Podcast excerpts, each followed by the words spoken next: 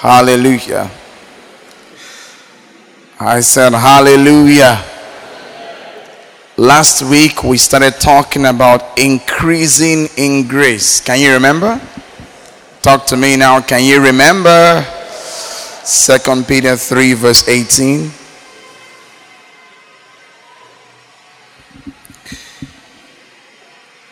It says, but grow in grace. Tell somebody, grow in grace.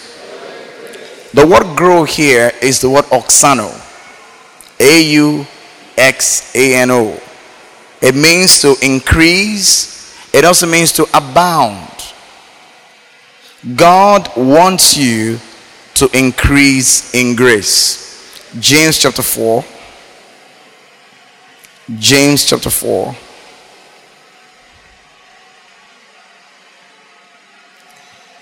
I'm reading verse 6. It says, But he giveth more grace.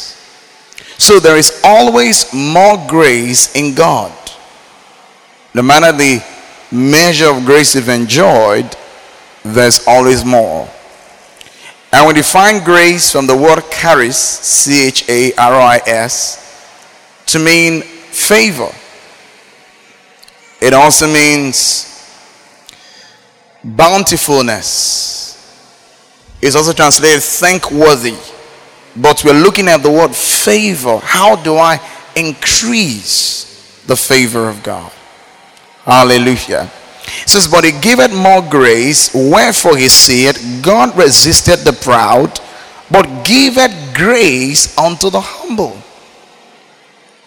So we see that one of the ways we are going to increase grace is by humility. The Bible says he giveth more grace to the humble. Hallelujah. First Peter chapter 5. First Peter chapter 5. And we'll come back here to James. But this is First Peter chapter 5. I want to begin from verse 5. It says, Likewise, ye younger, submit yourselves unto the elder. Ye all, yea, all of you, be subject one to another and be clothed with humility. For God resisted the proud and giveth grace to the humble. Take note of that. Then he says, Humble yourselves therefore under the mighty hand of God, that he may exalt you in due time. And that means God exalts us by his grace. That means you can never rise above the measure of grace on your life. And that's why you need to increase in grace. Hallelujah. Tell someone increase in grace. Tell someone else increase in grace. Now look at this. Then he says, casting all your care upon him for a carrot for you. Be sober, be vigilant, because your adversary the devil, as a roaring lion, walketh about, seeking whom he may devour. Whom resist steadfast in faith, knowing that the same afflictions are accomplished in your brethren that are in the world. Notice that humility is the right attitude during spiritual warfare. Your arrogance can become your failure. Your arrogance can destroy you. Amen. There are many lives have been ruined by arrogance. See, the Bible says pride goeth before destruction. So it says, God resisted the proud, but he giveth more grace to the humble. Can I get an amen? All right. Now let's go to Second Corinthians chapter 8. We learned last Sunday that grace is also the influence of the Spirit. Grace is also the influence of the Spirit. We defined also that grace is the outworking of the power of God. Grace is the outworking of the power of God. All right. Look at this. Second Corinthians 8 verse 1. Okay, I'll obey the Spirit of God. Let me just give you that Ephesians 3. You'll come back here. Ephesians 3. I want us to read verse 7. It says, Whereof I am made a minister according to the gift of the grace of God. Watch this. Given unto me by the effectual working of his power. Did you see that? It says, whereby It says, Whereof I was made a minister according to, according to the gift of grace of God given unto me by the effectual working of his power. So Paul says, There's a grace given unto me because of the power of God working in me. So grace is the outworking of the divine influence. You cannot minister beyond the grace that is on your life. And that grace is the working of God's power, the outworking of that power. And it's so important that we understand how to release this grace. Look at verse 8. Unto me, who am less than the least of all saints, notice his attitude. I'm less than the least of all saints. Is this grace given that I should preach among the Gentiles the unsearchable riches of Christ? The man was humble. See? And he, he made us know that there's, there's an ability that God has given to him because of that, that power.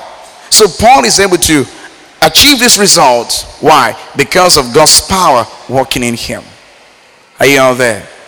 Then we also said grace is the outworking of the divine influence. The outworking of divine influence. Go to Acts chapter 11. I'm trying to bring up to speed those of us who were not here last week. Acts 11. And I want us to read verse 22. So then tidings of these things came unto the ears of the church which was in Jerusalem, and they sent forth Barnabas that he should go as far as Antioch, who when he came and had seen the grace of God, grace is visible, he saw the grace of God, was glad and exhorted them them all that with purpose of with purpose of heart they will cleave unto the Lord. Notice he saw the grace of God. See, so the grace of God is a visible manifestation of God's influence or God's involvement in your life. Grace is the visible manifestation of the involvement of God in your life. So when you see someone that is increasing, that's the grace of God and outworking divine influence. You see someone that's living right, that's the outworking of the divine influence. See? Because it takes the grace of God to live right. Hallelujah. I said hallelujah. Are you all there? All right. Now let's go back to where we were in Second Corinthians 8. Verse 1. It says, Moreover, brethren, we want you to know of the grace of God bestowed on the churches of Macedonia. Notice, he said there was a grace bestowed on the churches of Macedonia. There was a special grace on those churches. Hallelujah. For the records, go to First Corinthians 1. Hallelujah. First Corinthians 1. I want to read verse 4. Let me begin from verse 3 for clarity. Grace be unto you and peace from God our Father and from the Lord Jesus Christ. I thank my God always on your behalf for the grace of God which is given you by Jesus Christ. Notice the Bible says the grace of our Lord Jesus Christ. Grace comes from Jesus. Look at this. It says that in everything ye are enriched by him in all utterance and in all knowledge. It says this grace that is given to you enriches you in all utterance and knowledge. Now, this utterance and knowledge refers to the utterance gifts and the knowledge gifts. And that's why when you study the Corinthian church, you'll be well aware that they were a church that was given to speaking in tongues, to revelation. See, it was a working of God's Spirit. There are different ways God works in our lives. For some people, they can just be there and pray for hours on end. It's a grace. It's a grace. Some people can study for hours. It's a grace. Are you following me? Okay. So we need to understand how to access these graces. Because a lot of times we are trying to do God's work with human effort. No, it takes God's grace to do God's work. Are you following me? I said, Are you following me? All right. Now, very quickly, because of this, I want us to look at something here, but let me just look at the verse, verse 5. So then everything you are enriched by him in all utterance and all knowledge. These are grace gifts. When someone prophesies, it's a grace gift. When someone speaks in tongues, a grace gift. In other words, it's God's unmerited favor. is dispensed toward us. But why is it that some people don't have these gifts working in their lives? Let's look at two scriptures. First Corinthians 12. I'm laying a foundation, increase in grace. God wants you to increase in grace. First Corinthians 12, verse 31. Let me begin from verse verse 29. Are all apostles? Are all prophets? Are all teachers? Verse 29. Are you there? Okay. Then he says, Are all workers of miracles? Have all the gifts of healing? Do all speak with tongues? Do all interpret? But covet earnestly the best gifts. And yet, show I unto you a more excellent way. See? So if I'm going to have this grace work in my life, I must desire it. I must desire it. In Mark 11, verse 24, the Bible says, What things soever you desire when you pray, believe that you receive it and you shall have. See, if you don't pray with desire, you won't receive. And a lot of times we pray prayers that our heart is not inside. You know, you're not passionate about what you're praying for. Father, in the name of the Lord Jesus Christ, I declare that I believe I receive the gift of prophecy. In the name of Jesus, amen. I hope I receive it, child. No, there's no desire, there's no intensity of desire, there's no passion. When I got restored to the Lord, first of all, when I got saved, I got saved early in my life, and I got filled with the Holy Spirit at 11. And I got to a meeting where they were laying hands on people, they were receiving the Holy Spirit and speaking with other tongues. I went home with that desire. I went home and I, I started a church at 11. No name. The church had no name. And we got a bench. And children sat on it as we were singing. Somebody fell under the power. The church closed that day. Then we resumed again with courage. And I started preaching again. And one day I had a service to lay hands on all my members. I never knew that's the day the church would close.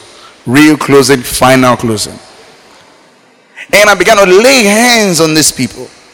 And they were all falling. They were all falling. They were all falling. So when they got up and service closed, they never came back.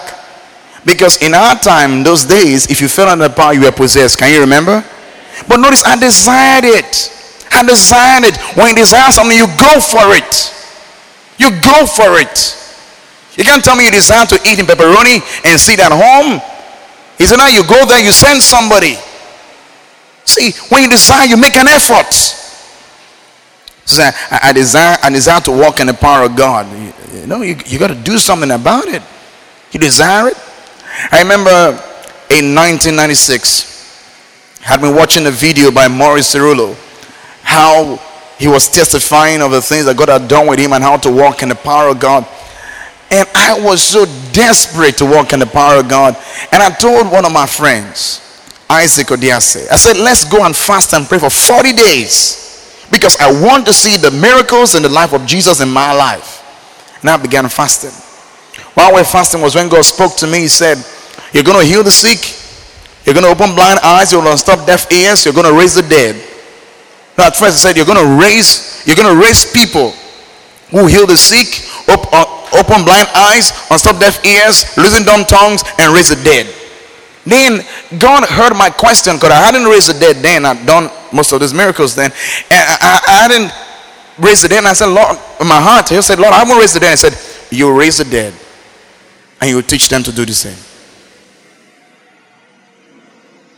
You see, that desire, that desire to, to embrace and experience what God had promised pushed me into my destiny. Many, many times we don't have no desire. And that's why many Christians have not experienced the full working of God's grace in our lives.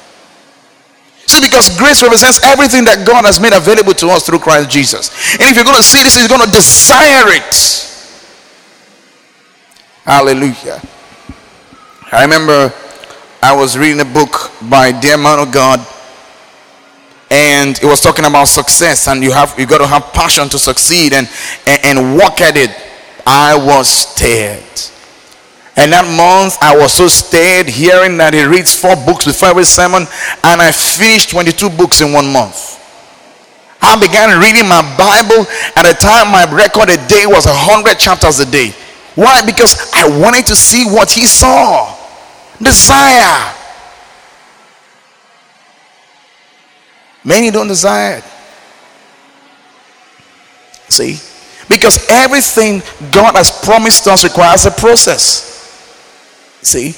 And I really, I, I know that. I, a lot of times people don't know that. See, they don't know that. They just say, okay, I want to raise the dead. There's a process. Your faith has to be built up. Because any Christian can raise the dead. See, nobody said amen because they are shocked. Any Christian can raise the dead. Because Jesus said, The works that I do shall you do also. Notice that. And Jesus raised the dead. It says, He that believeth on me. So and I believe in Jesus. So you have the potential to raise the dead. But will you see the dead raised? That's the question. Every man has the potential to impregnate a woman. Every woman has the potential to get pregnant, but until a man and a woman meets, no child. Remember a man of God said a young lady came to him and said, I want to have a baby. And he said, Are you married? She said, No, but I'm just believing God. No two Marys, sister. One. I heard of a man and his wife that got married. They were so holy because the thing they thought doing it was a sin after you're married. It's a sin before you're married. So they were so holy. And the, the man would sleep in the sitting room, the wife would sleep in the room. Every night. Until one day the man realized that faith without works is dead. And he said, honey, let's make babies. See, that's the way we want the things of God to be. We don't want to do our part. See, we don't want to do anything. Just, all right, let God, uh, if God wants to use me, let Him use me. That's what we do. You lay hands on and say, receive the Holy Ghost. Now speak. Speak it by faith. I don't hear anything. No. Or you tell them, speak. They say, what should I say? Who will tell you what to say? No, was from church, they say, say, Sakababa, Sakababa, or something. So repeat after me. No, that's, that, that's nonsense. That's child's play. No. In Acts 2, verse 4, the Bible says they were all filled with the Holy Spirit and began to speak with other tongues as the Spirit gave them utterance. They were all filled with the Holy Ghost. But notice they were all filled and began to speak as the Spirit gave them utterance. That means the Holy Spirit will give you utterance, you do the speaking. See, every believer has the potential to speak in tongues. But how many will speak by faith? There are many of you, they've laid hands on you. They've laid hands on you. Receive it. You feel the power. Just speak. Hmm. Speak it, speak it, speak it, speak it.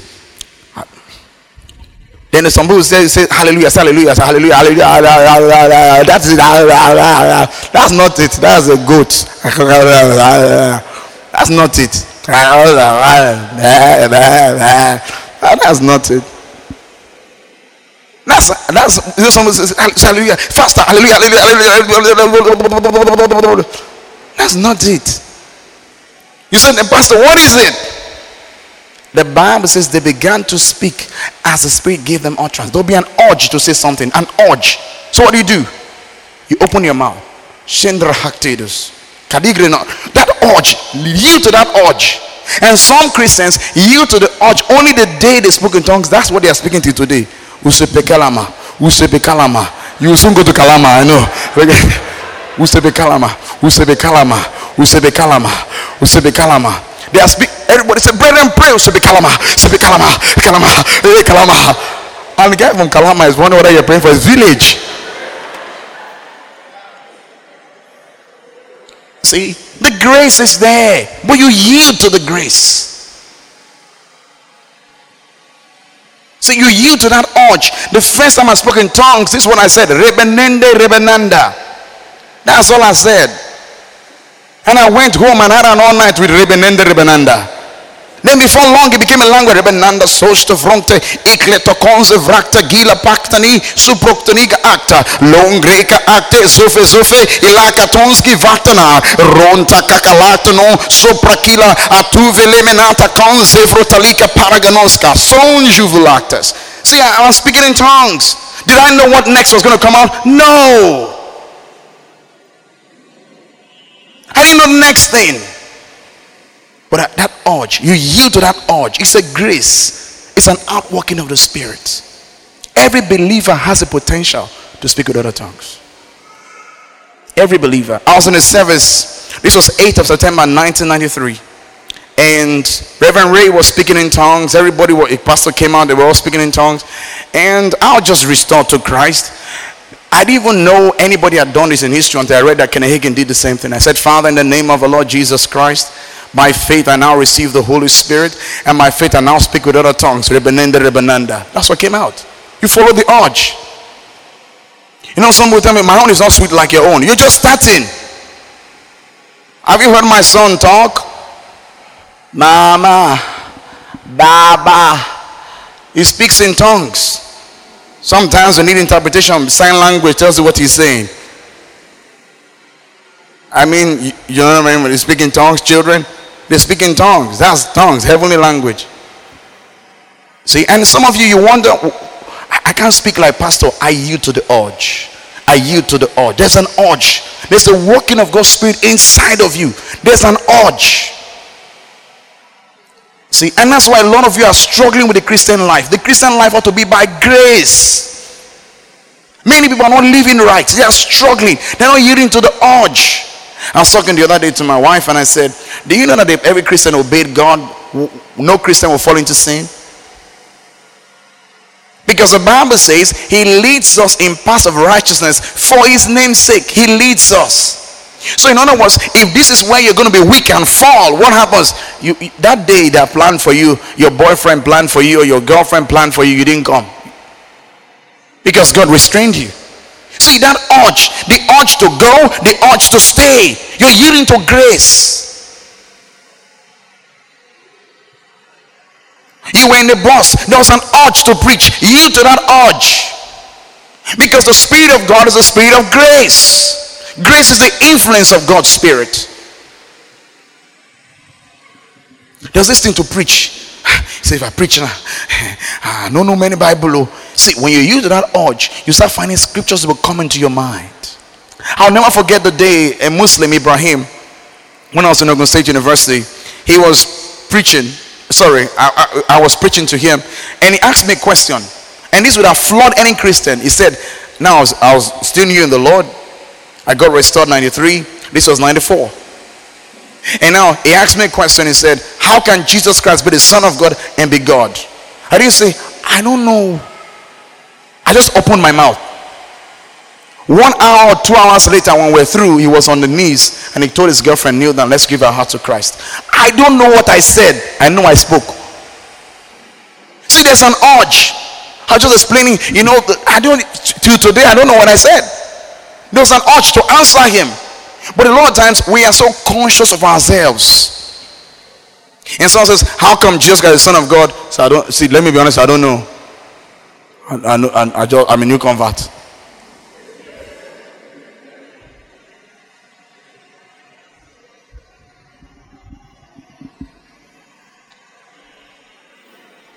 Think about it.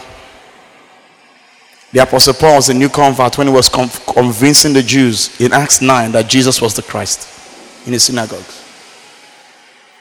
There's an urge, it's inside of you. When you get born again, God comes and begins to live inside of you. God lives inside of you. And this is what has made me grow fast. Because I was conscious of God inside. Are you following me? See, if you if you become conscious of this, that urge, urge to read your Bible, the urge to pray, the more you yield to this urge inside of you, the stronger it will get. You wanted to go and smoke, and something just just feel like you should not smoke. You stopped it. Before you know, you stop smoking. You want to call your girlfriend your shikala. It's like the name of a native doctor and you called your chikala. As you were calling, you had this check. Don't call her. It was ringing, you just cut it. She was calling back. You had this thing. Don't pick it. Don't pick it. Don't pick it. Don't pick it. Because you've been living pure for these three weeks now. You've not had sex. and say, if I don't pick it now, I don't know how it will be if I don't pick a call.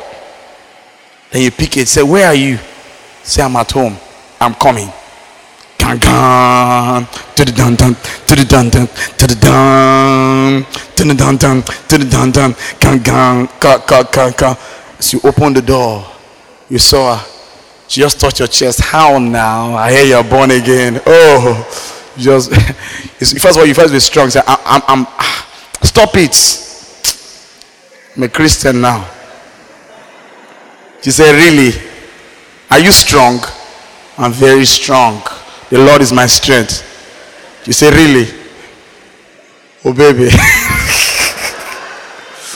See, but he wanted to save you. You had this urge not to call. You had this urge not to pick the call. But because of your flesh, how will she feel if I don't pick the call? How will my God feel if I don't answer this call? And now you're in trouble. You are crying on your bed. oh Lord. I have tried. I I I I have tried for 22 days. Now only 22 days of salvation are falling inside again. Oh God. I thought this is the last time. Oh Lord. If you just respect that, He leads us in paths of righteousness for His name's sake. Your neighbor, that guy is telling you, ah, do maybe this way the fire. he has plans. So maybe you can enter my house, cook when you want, do anything, wash my flat screen, anything, do anything, do maybe. God said, don't. But you had long truth. Sit down watching home video in another person's house. Men are wicked. Men are very, very wicked. If you can imagine what he did to me. God knew it was a trap. You had this urge not to go. Say no. See, you just find out you are avoiding all the troubles of your life. You wanted to insult somebody. You wanted to, you wanted to insult. You, you went, you had this urge. Don't talk. But you, you, you refused. You refused. Because the man, maybe you, you went somewhere and you didn't like the way he, he, he did what he did, and you, you are a useless man. I'm telling you, you are a useless man. And you, next week, you're going to apply for a contract. It's the man that is there. As you see your face, as you see the man's face, eh, well done, sir. He tells you, welcome. You cannot say anything. You start repenting. Oh God, I want to apologize for what happened two weeks ago. I, I didn't really mean it. I didn't I didn't really but you were insulting You your useless man. Now it's there to help you. You had this urge not to speak. See, if we learn to begin to follow these little, little promptings, our life will keep on moving forward. That's the grace of God. God will not force you. It's an evil spirit that will force you. You know, somebody said that um, if, if it's the Holy Spirit, uh, you're the, it's the Holy Spirit that's moving to speak in tongues, you will not know what you're doing. I said that's an evil spirit. Paul said, I, I will pray with the Spirit. I will pray with the Spirit. See? So you're going to desire these things. You're going to desire these things. Look at 1 Corinthians 14, verse 1. Is anyone learning anything, please? Verse 1. It says, Follow after charity and what? And what? Talk to me now. And what? Desire spiritual gifts. You're not talking follow charity and what desire spiritual it tells you desire it desire it say but rather that ye may prophesy desire it see see my life i've never prophesied though. at least me no be prophet i never prophesy so desire it there'll be an urge you're praying and praying and praying in your house. You've been so discouraged. You say, I'm going to pray for this situation. And you're praying about the situation, praying and praying. Then this urge coming to say something else. For so said the Lord. Don't stop say, Hey, don't stop. Continue. For thus said the Lord, I will do great things through your life. You're like, Jesus, how do you want? See, you yield the more to dominate you. There are many times my encouragement has come from my own mouth. Because prophecies for edification, exhortation, and comfort. It comes from my own mouth. Sometimes I'm so I'm so discouraged by the way I'm just praying and go to speak. Son, fear not. The victory is yours. You will move on and prevail on every side. See, from our mouth. But if I don't learn to yield to this thing for a long time, I'll be discouraged, discouraged, discouraged. Nobody knows what you're going through.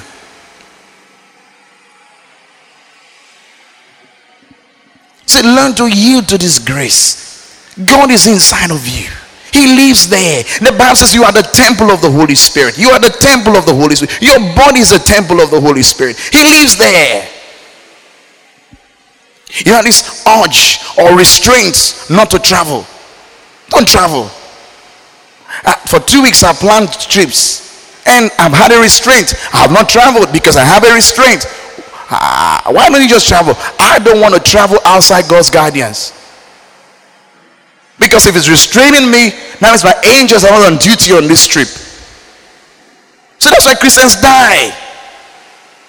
They didn't obey that restraint, that urge not to travel. You wanted to go and see someone, you had this urge, this thing inside of you pulling you back that you should not go. You forced yourself, you went there. The man did not come. You say, Oh, God did not come for office this morning. He traveled. And the man didn't call you. You were there. You used your last money to go to Port Harcourt. You are asking the secretary, Madam, can you help me? Sir, I don't get money. And you don't know anybody in Port Harcourt. Because we are born and bred in Torogbene. So how how will you now where will you stay? You are going to look for faith flight. Going to beg in the park. Now you're embarrassed because you moved away from God's honor. Because to obey God is to honor Him, and God says those who honor Him, He will honor. Now you're embarrassed. You are begging for transport. So say, I'll pay for you. Say, thank you, sir. Thank you, sir. You sit down. After you now reach there to enter boat again, you beg to enter boat. But you have this restraint, this urge not to go. That's grace. See, when you start doing this, when you start following that urge, you find out you're always at the right place at the right time. Say, man, I mean, you're favored. Though. Every as you just came here, or God just came in right now. Or God has been angry as somebody just made him happy that you just came. That's why I dash you money. Now all of us have been here since. Why? Because we follow that urge. See, we, we, we want to build our lives with our strength. We want to do things in our way. But God wants to help us. God wants to help us. But many of us are living our lives in our own strength. You know, disobeying that urge inside, that working of grace.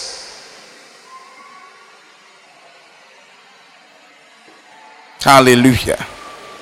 Is this helping anybody? All right. First Corinthians 1.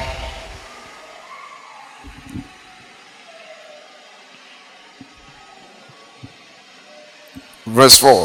I thank my God always on your behalf for the grace of God which is given you by Christ Jesus. Notice the grace is already given that in everything you are enriched by him in all utterance and in all knowledge. Even as the testimony of christ was confirmed in you watch so that you come behind in no gift waiting for the coming of our lord jesus christ. Look at that. Look at that. They had every gift in them they yielded more to that utterance gift who shall also confirm you unto the end, that you may be blameless in the day of our Lord Jesus Christ. Think about this. It made them conscious that God was confirming them, He was working in them until that day. There's a working of God inside of you. Hallelujah. See, if we will learn to yield to these workings, if we learn to yield to these workings, our lives will be better than what it is. See? Because your potential will not be released without exercise. See, every human being has strength. You can tone that muscle. Some of you are unaware that Arnold Schwarzenegger, as a young child, was slim. See what became? That potential was in him. But he had to exercise it. We all have brains. See, But you have to exercise your brain. And I told you the other day that the more you use your brain, the more you create brain cells. Brain cells can be created. You're exercising your potential. The more you read, the better your brain becomes at reading and understanding. You're creating new brain cells. You know, most people don't yield to the urge. You had this urge to study the Bible, you didn't obey it. You had this urge to study the Bible, you didn't obey it. Now, the, you don't have a desire for spiritual things at all. You don't have no desire. You've quenched the spirit. The Bible calls it quenching the spirit. You've quenched the spirit. See, you've quenched it. So, Pastor, how do I stir it? That's what I'm teaching you. You may have to spend some time worshiping or praying or studying. Either of them. You will awaken your spiritual senses. Then that urge will come again. So you can quench it. You can deaden yourself to it. You can stay it up. There are some people that can drink hot tea. I mean hot, hot tea. Have you seen them drink it? Very hot. Just put So you two, their tongues. Do you want some tea? Yeah, I want some tea. Yeah. Jesus. His tongue is dead. I'm telling you. That Higgins shared a testimony about a man that used to drink tea a lot. Said one day was in a man's house and the man took the teapot and then they got hot water, poured in the teacup. All right, this was hot boiling water. Mix it like this, and he began to drink it. He said, as the man was drinking the tea, he was holding his own throat. Everything inside is dead. See, and that's the way. That's the way we are in our spirit. We have spiritual senses. We have spiritual senses. And some of you, your spiritual senses, you've deadened them. You've deadened them. So things don't move you.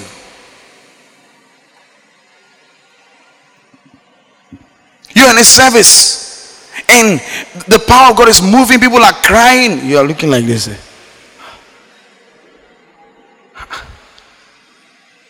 And someone's beside you shaking. I ah, shift it. Before you use your madness, touch me. Your hand will just be like this. And I'm out there saying, Oh, the power of God is in this place. Say, I fear, I feel nothing. You're dead to it. Your spiritual senses are dead. And that's the way a lot of people are. They are dead spiritually. They're born again, but their senses are not alive to spiritual things.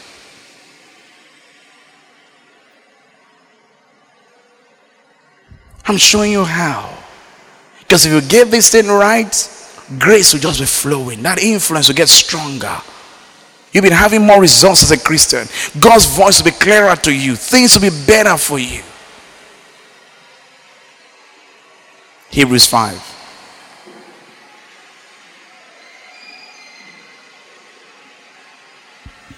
Hebrews 5. Are you there?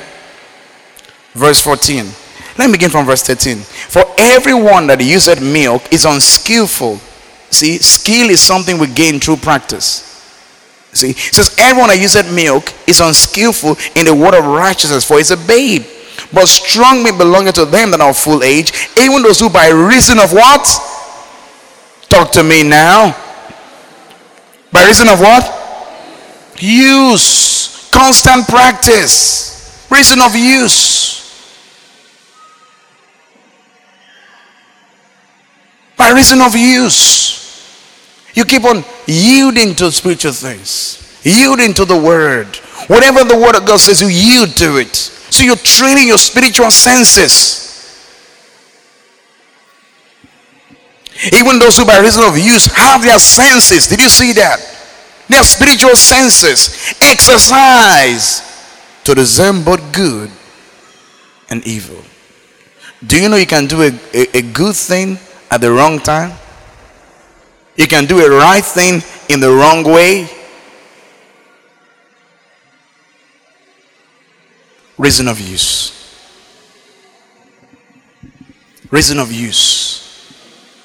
The Bible says a word in season, how sweet it is. A word in season. There's a pastor that was in second service. He's from America. And I didn't even know anybody came from America. He said God sent him to Nigeria to, to pioneer a church. He's from the West. He's from he's a Nigerian, but he was in America. And he was here, and he came to me and said, uh, the message was for me. I didn't know he was there. I didn't know God sent him to start a church. I just preached what was in my heart. By reason of use. They have their senses exercised to discern both good and evil. So you need to start training your spiritual senses. You train them. You see, my son, you can be in the bathroom or the sisters are in the bathroom pooing. And for those of you don't know, poo smells. And this boy is walking in there comfortable. His, his nose lacks experience. It's the truth. Are you aware that children they are not sensitive? Their nose, their senses are not learned yet. A time is coming when he's coming to sister's room and hmm, something is happening here. But he is the small boy that just going in just over a year, one year and three months. Just inside the very place is there, still playing. Right where he lacks experience. See, that's the way some of you are spiritually. Trouble is in front of you, you are going. You can't discern. You've not learned to use your spiritual nose to perceive. You've not learned. Now sometimes I've entered the bike when during days of bike and I'll come down. So I come and say, I'm not going. So God, why did you enter? I said, I'm not going. Sometimes someone even want money from me. I said, take it and go. Because there's trouble in front.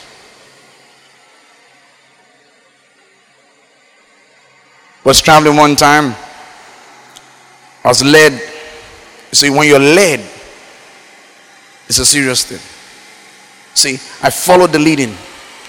The car that went before us was in the bush. They were bringing the people from down there, from out there, bringing them, packing them to the road.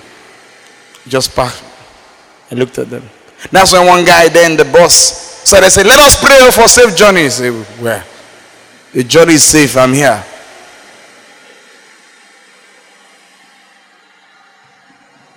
He led me to enter this bus. See? Go to the book of Acts 27.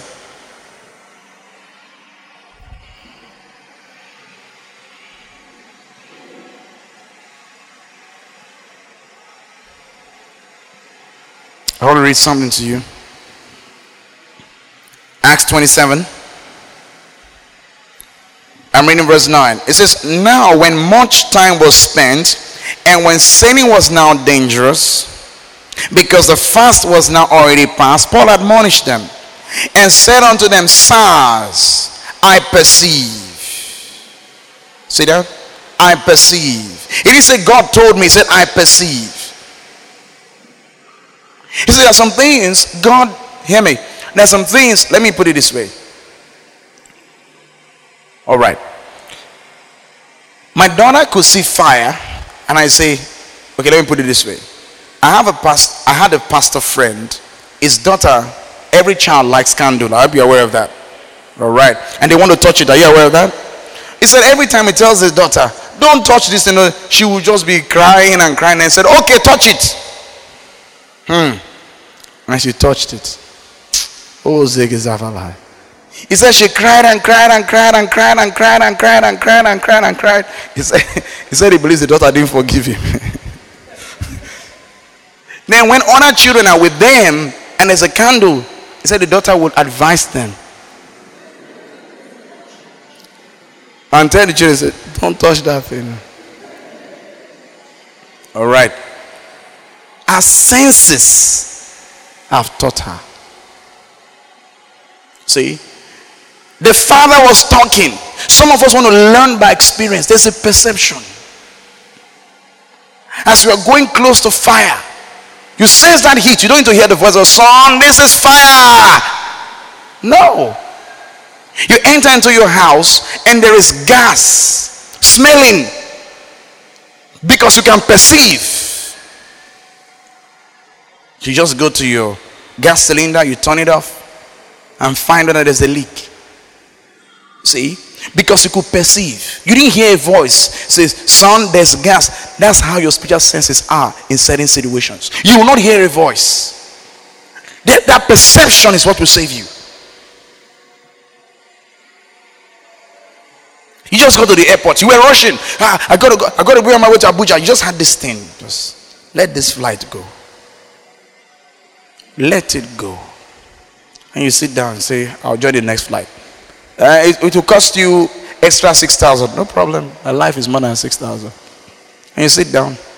The flight took off and never got to its destination. You didn't hear a voice, you perceived. See, you train your spiritual senses just as your nose is being trained for the day gas is leaking in your house.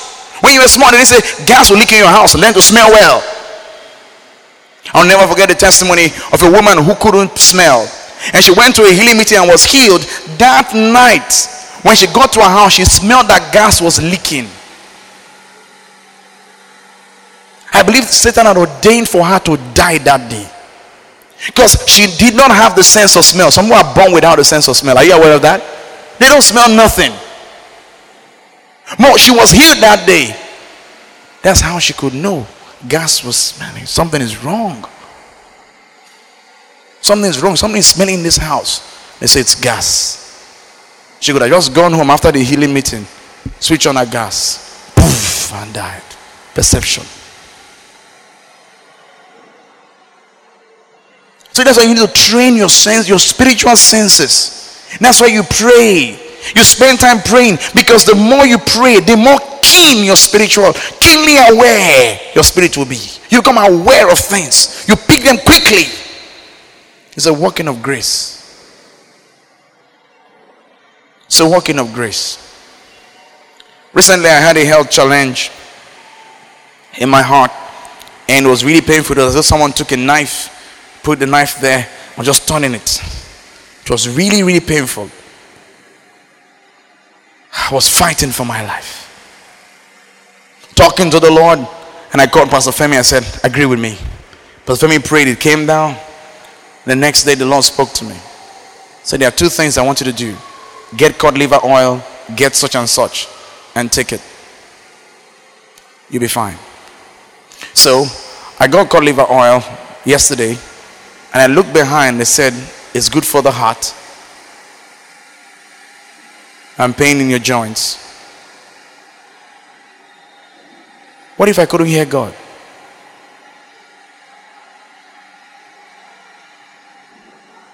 What if I couldn't hear God? I'm fine. What if I couldn't hear God? Do you know how many people have died because they couldn't hear God?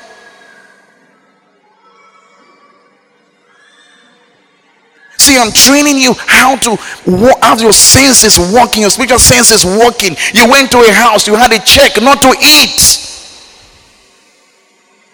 I remember one of our pastors during his youth service. There was a car, a woman was selling a car. He served in Osun State or your state, one of those states. And while he bought their car, the Spirit of God restrained him not to eat a car. And he chose to eat their car. And during the service the next day, he went to the toilet seven times because the akara was a warmed akara. Akara àtàná.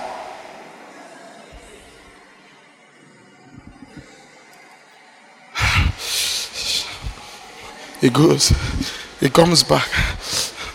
Jesus. Just think of somebody being there and a, a man of God, a copper man of God. Hurry, hurry, hurry, hurry, hurry, hurry, hurry. He go. He said one time we'll say, oh Lord, forgive me, forgive me, forgive. God could have saved them bad embarrassment. The other people just felt they shouldn't eat this akara. He said, I will eat. Long truth.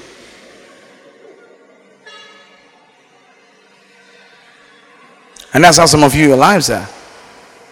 You've not learned to follow the prompting of God's Spirit. You've not learned it. You want to do things your own way. Look at this again, please.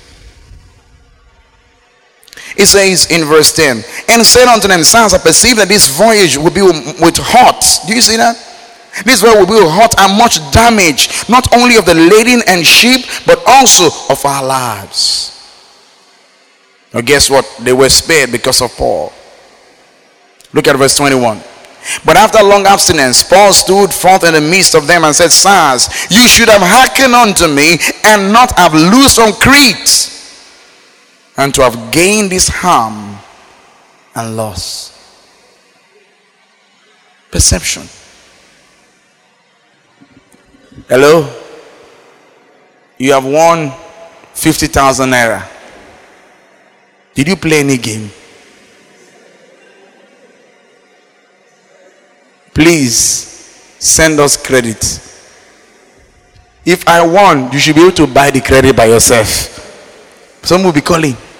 I remember somebody, my wife and I was telling him, like, see, you didn't win anything. Did you play any game? He said, ah, he said it's a favor of God.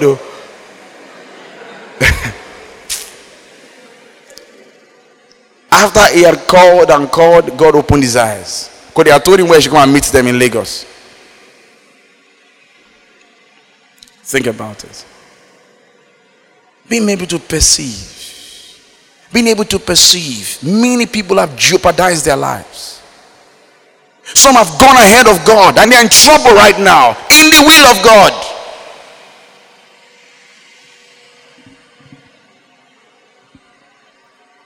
In the will of God. You can be in the will of God and be in trouble. You can do the right thing in the wrong way. Because you do not know how to perceive. A little child that Hagin shared the story. A little child went into a room, crawled into a room. The food had been spoiled, left over by an older child, spoiled, ate the food and died. The child could not smell. The crawling child couldn't perceive that the child, the food was. The child died perception could save your life. If that child could smell, we know that this is a rotten food. When they did the autopsy, they found that this rotten food the child ate were in their house. But the child couldn't perceive.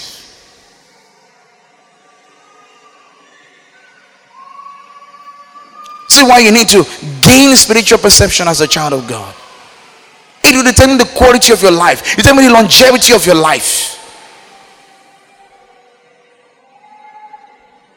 For instance, you went to park into a house. Look at this. You want to park into a house.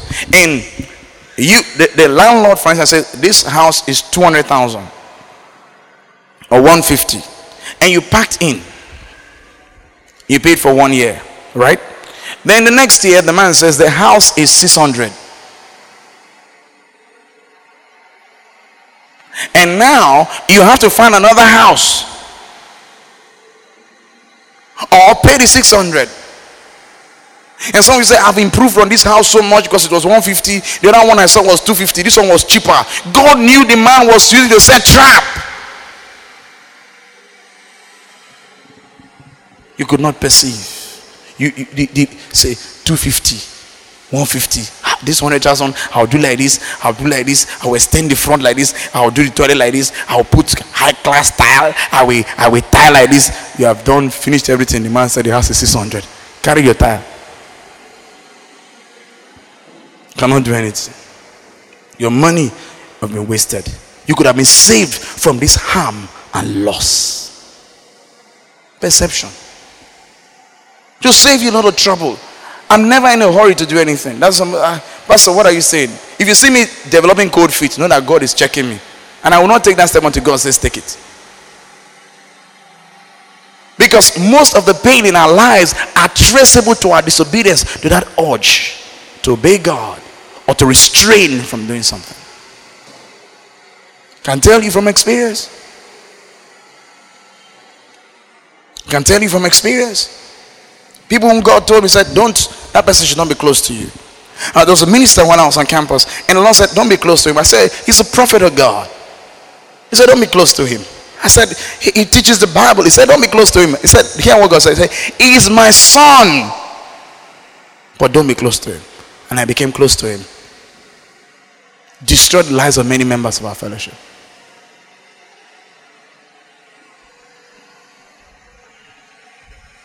He pulled them away from our fellowship to start doing his own thing, and they were all getting pregnant. Because he didn't have a grace or morality. If you stay under me, uh, to the glory of God, there's a grace or morality.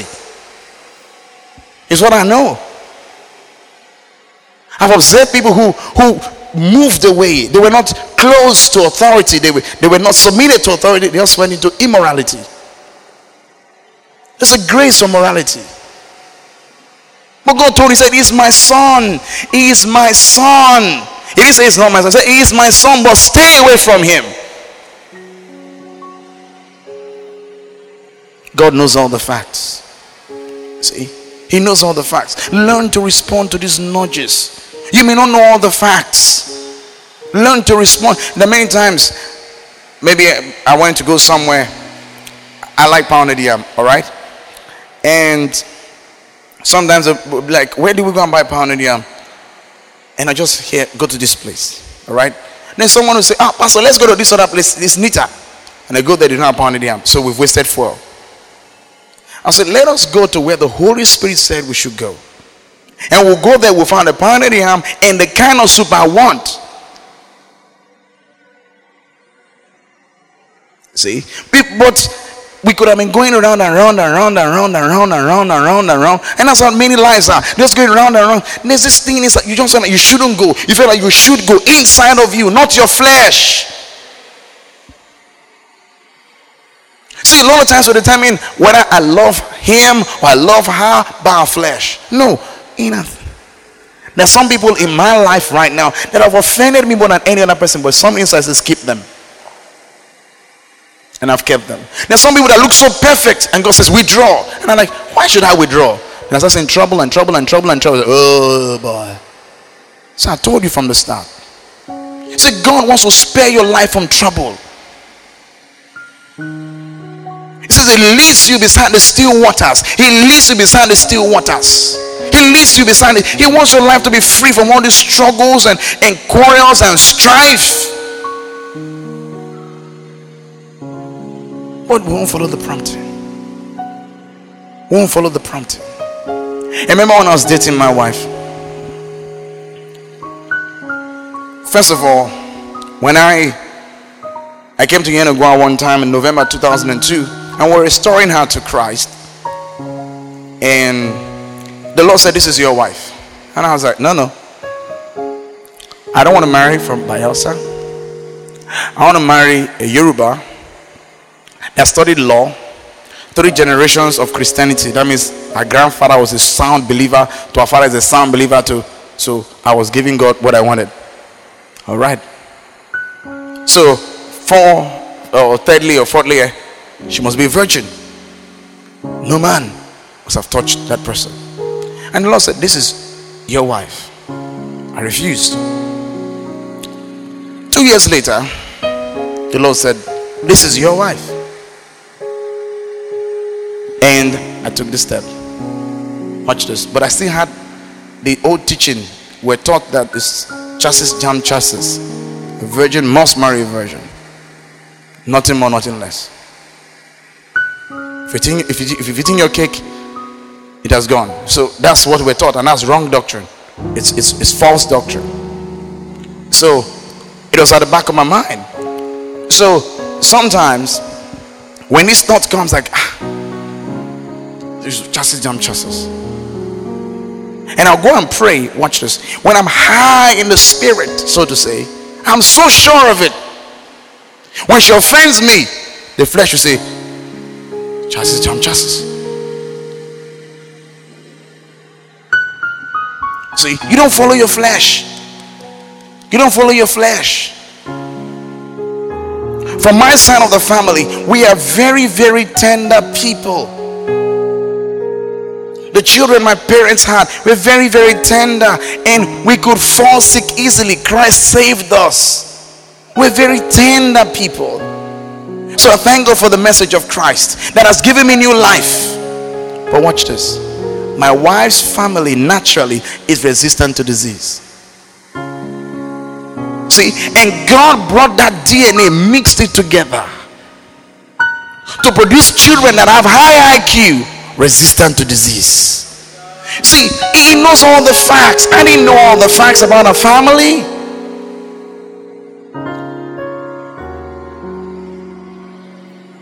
If you learn to follow that urge, that urge, that urge every time in your praying, in your giving, that urge.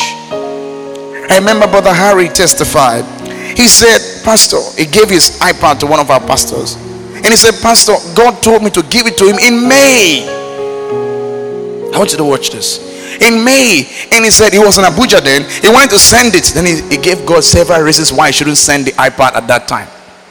And he went into classified dryness. He had the iPad. As soon as he released the iPad, watch this, a contract that had been pending was released to him. See, that urge, that urge, if you learn to just follow that urge, even with your relationships, with your friends, with your family members, respond to that urge, not your flesh.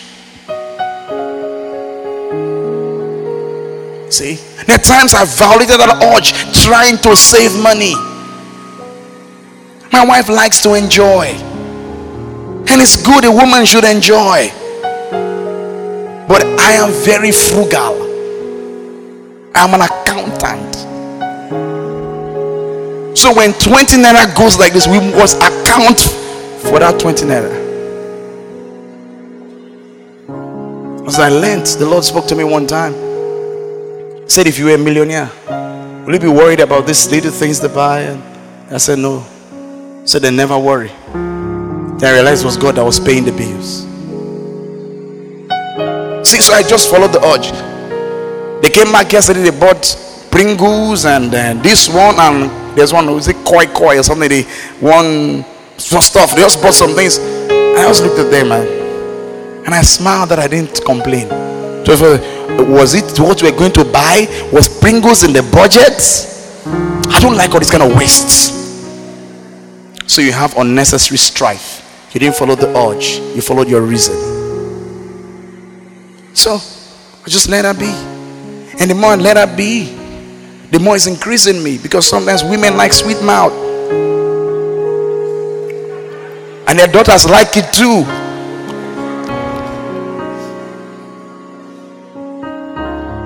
Follow that nudge. For just follow it. Just follow it. Your life will be so sweet. Unnecessary strife. Follow that nudge. Your life will be so beautiful. My time is done. Give him praise. Give him praise. Give him praise. Give him praise. Give him praise. Give him praise. God is inside of you if you're a Christian. He lives inside you. He lives in there. He wants to work things out. The prayer life, the study life, the fasting. He wants to work it out.